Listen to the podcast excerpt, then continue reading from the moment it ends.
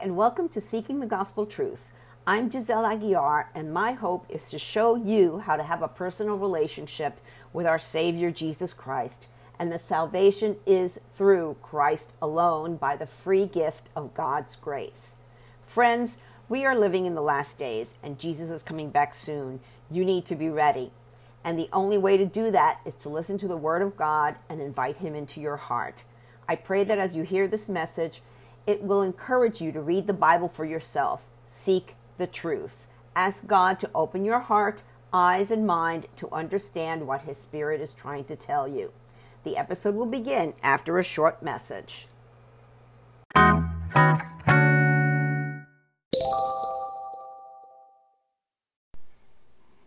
Revealing the Christian Creed How to Get Your Glorified Body.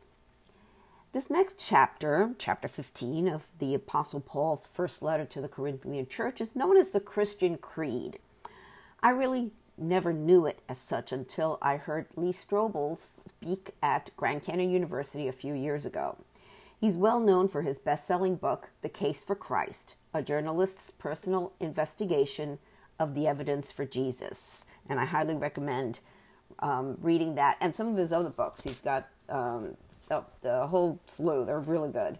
Um, and uh, you can click on over to my blog. I am an Amazon affiliate and I have a link to it there and a Kindle preview at the bottom.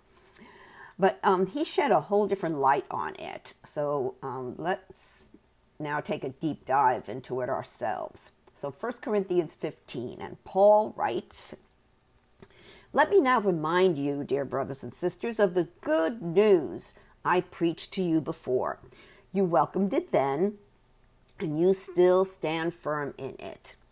It is this good news that saves you if you continue to believe the message I told you, unless, of course, you believed something that was never true in the first place.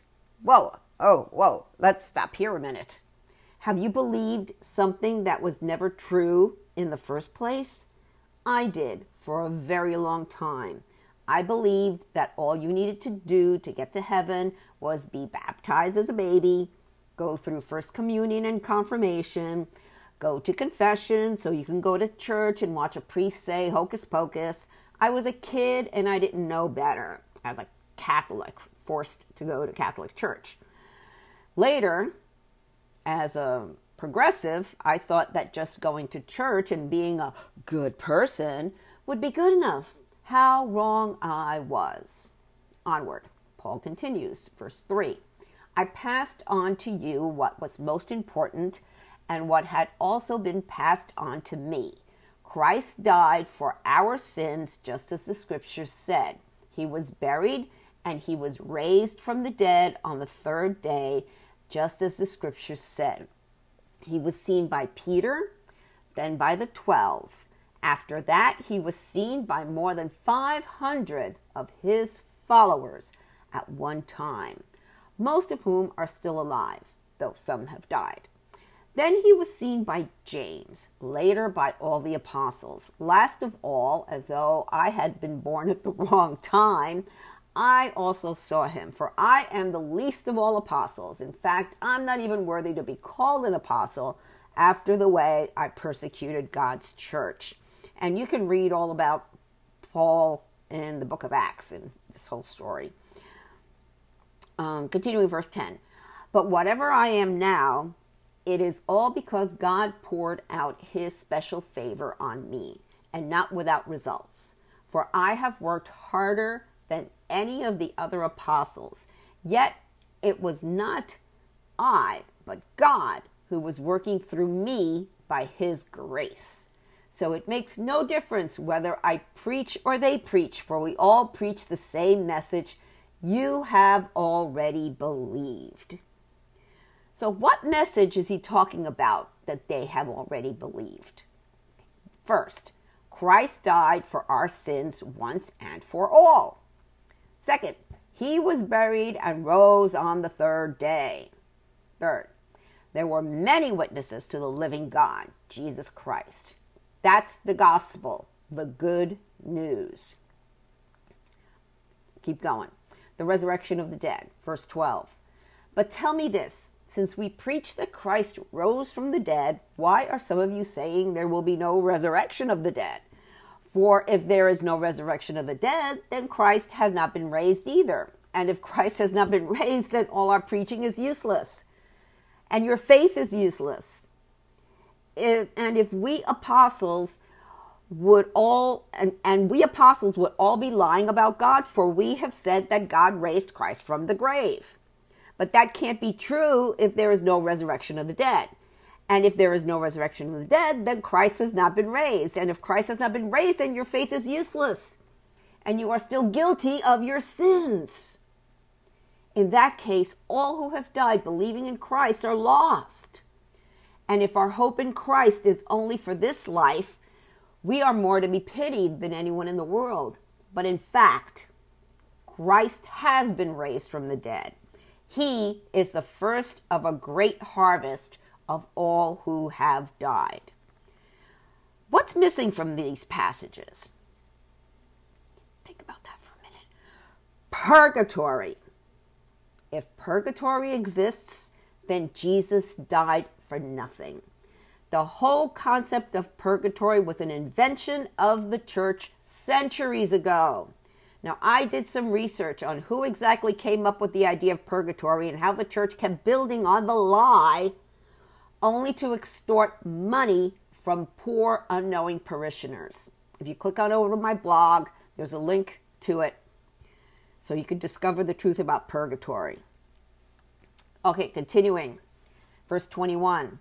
So you see, just as death came into the world through a man, now the resurrection from the dead has begun through another man. Just as everyone dies because we all belong to Adam, everyone who belongs to Christ will be given new life. But there is an order to this resurrection. Christ was raised as the first of the harvest. Then all who belong to Christ will be raised when he comes back.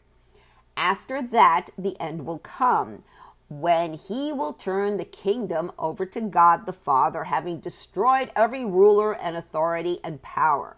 For Christ must reign until he humbles all his enemies beneath his feet. And the last enemy to be destroyed is death.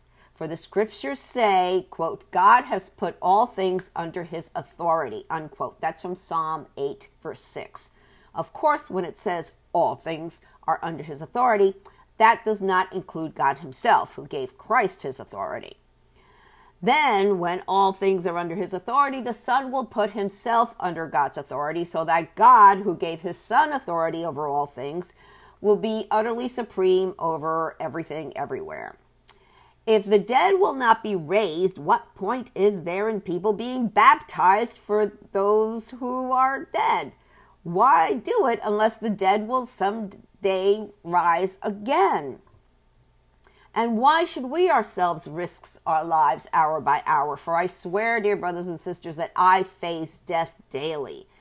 This is as certain as my pride in what Christ Jesus our Lord has done in you.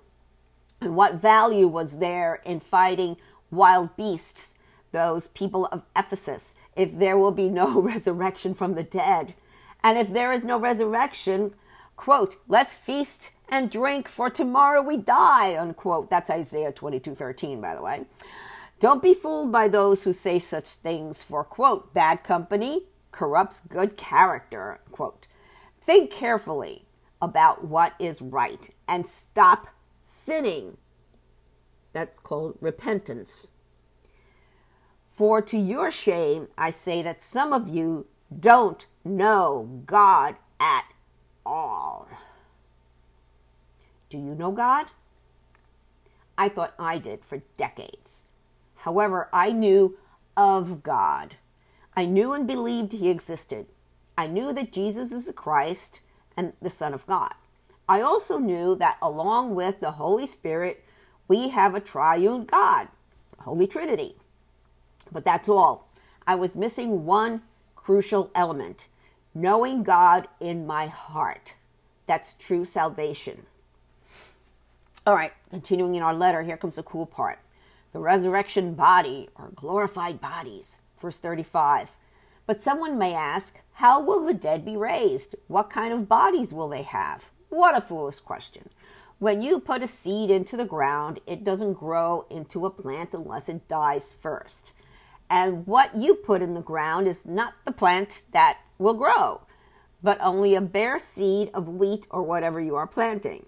Then God gives it the new body He wants it to have. A different plant grows from each kind of seed. Similarly, there are different kinds of flesh one kind for humans, another for animals, another for birds, and another for fish.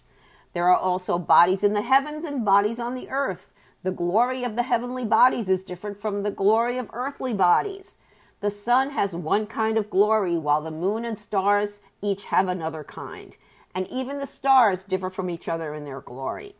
It is the same way with the resurrection of the dead. Our earthly bodies are planted in the ground when we die, but they will be raised to live forever. Our bodies are buried in brokenness, but they will be raised in glory. They are buried in weakness, but they will be raised in strength. They are buried as natural human bodies, but they will be raised as spiritual bodies. For just as there are natural bodies, there are also spiritual bodies. The scriptures tell us the first man, Adam, became a living person. But the last Adam, that is Christ, is a life giving spirit. What comes first is the natural body, then the spiritual body comes later. Adam, the first man, was made from the dust of the earth, while Christ, the second man, came from heaven. Earthly people are like the earthly man.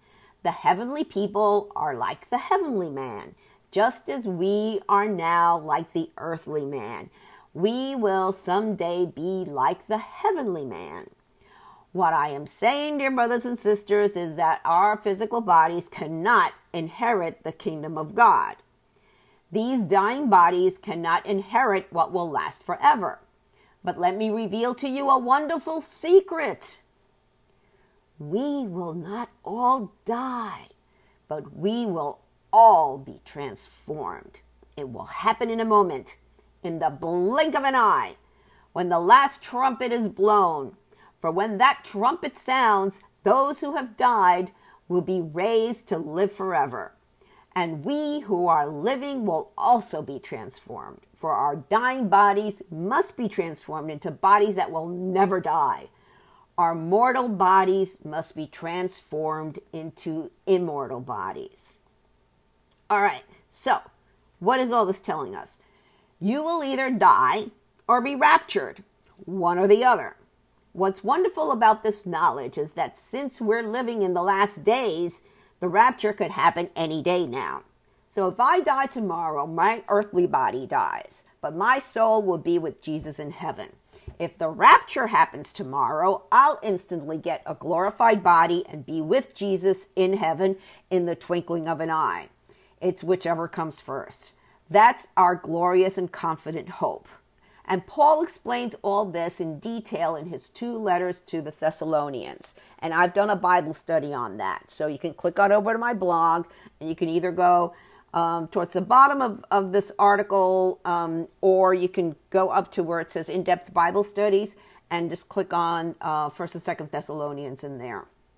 So let's see what else Paul has to tell us as we finish this off. Verse 54 then, when our dying bodies have been transformed into bodies that will never die, this scripture will be fulfilled. Quote, Death is swallowed up in victory. That's from Isaiah 25 8. O death, where is your victory? O death, where is your sting? That's Hosea 13 14. For sin is the sting that results in death and the law gives sin its power. But thank God, He gives us victory over sin and death through our Lord Jesus Christ. So, my dear brothers and sisters, be strong and immovable. Always work enthusiastically for the Lord, for you know that nothing you do for the Lord is ever useless. Wow, 1 Corinthians 15. So um, I love the Bible app through the Word. It's free. Download it on your phone or tablet. And I listened to Pastor Sandy Adams' lesson on this chapter. And he had an interesting insight on death and its sting. He said, Death has a sting. It spoils life before it affects it. Wealth and fame loses luster knowing we can't take it with us. It ends friendships, marriages, and families. It creates missed opportunities and it produces unsolved regrets. Nevertheless, we born again Christian believers have an unshakable hope. There is no need to fear death. Jesus took that away with him when he died on the cross and ascended into heaven. Do you have that hope?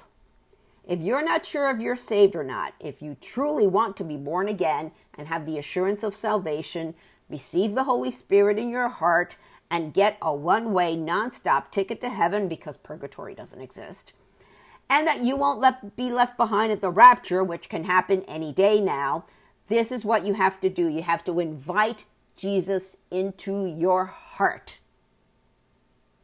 And if you don't know how to do that, or you're not sure what to say, there is a prayer in the show notes, or you can click on over to my blog and click where it says how to invite Jesus into your heart. Because that's what we need to do for salvation. That's it. Invite Jesus into your heart. Let him take over your life. Soli Deo Gloria. To God alone be the glory.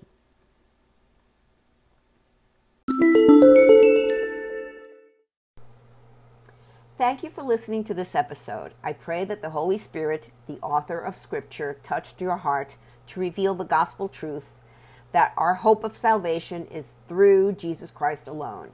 If you have any comments or questions, feel free to reach out to me via my website or social media.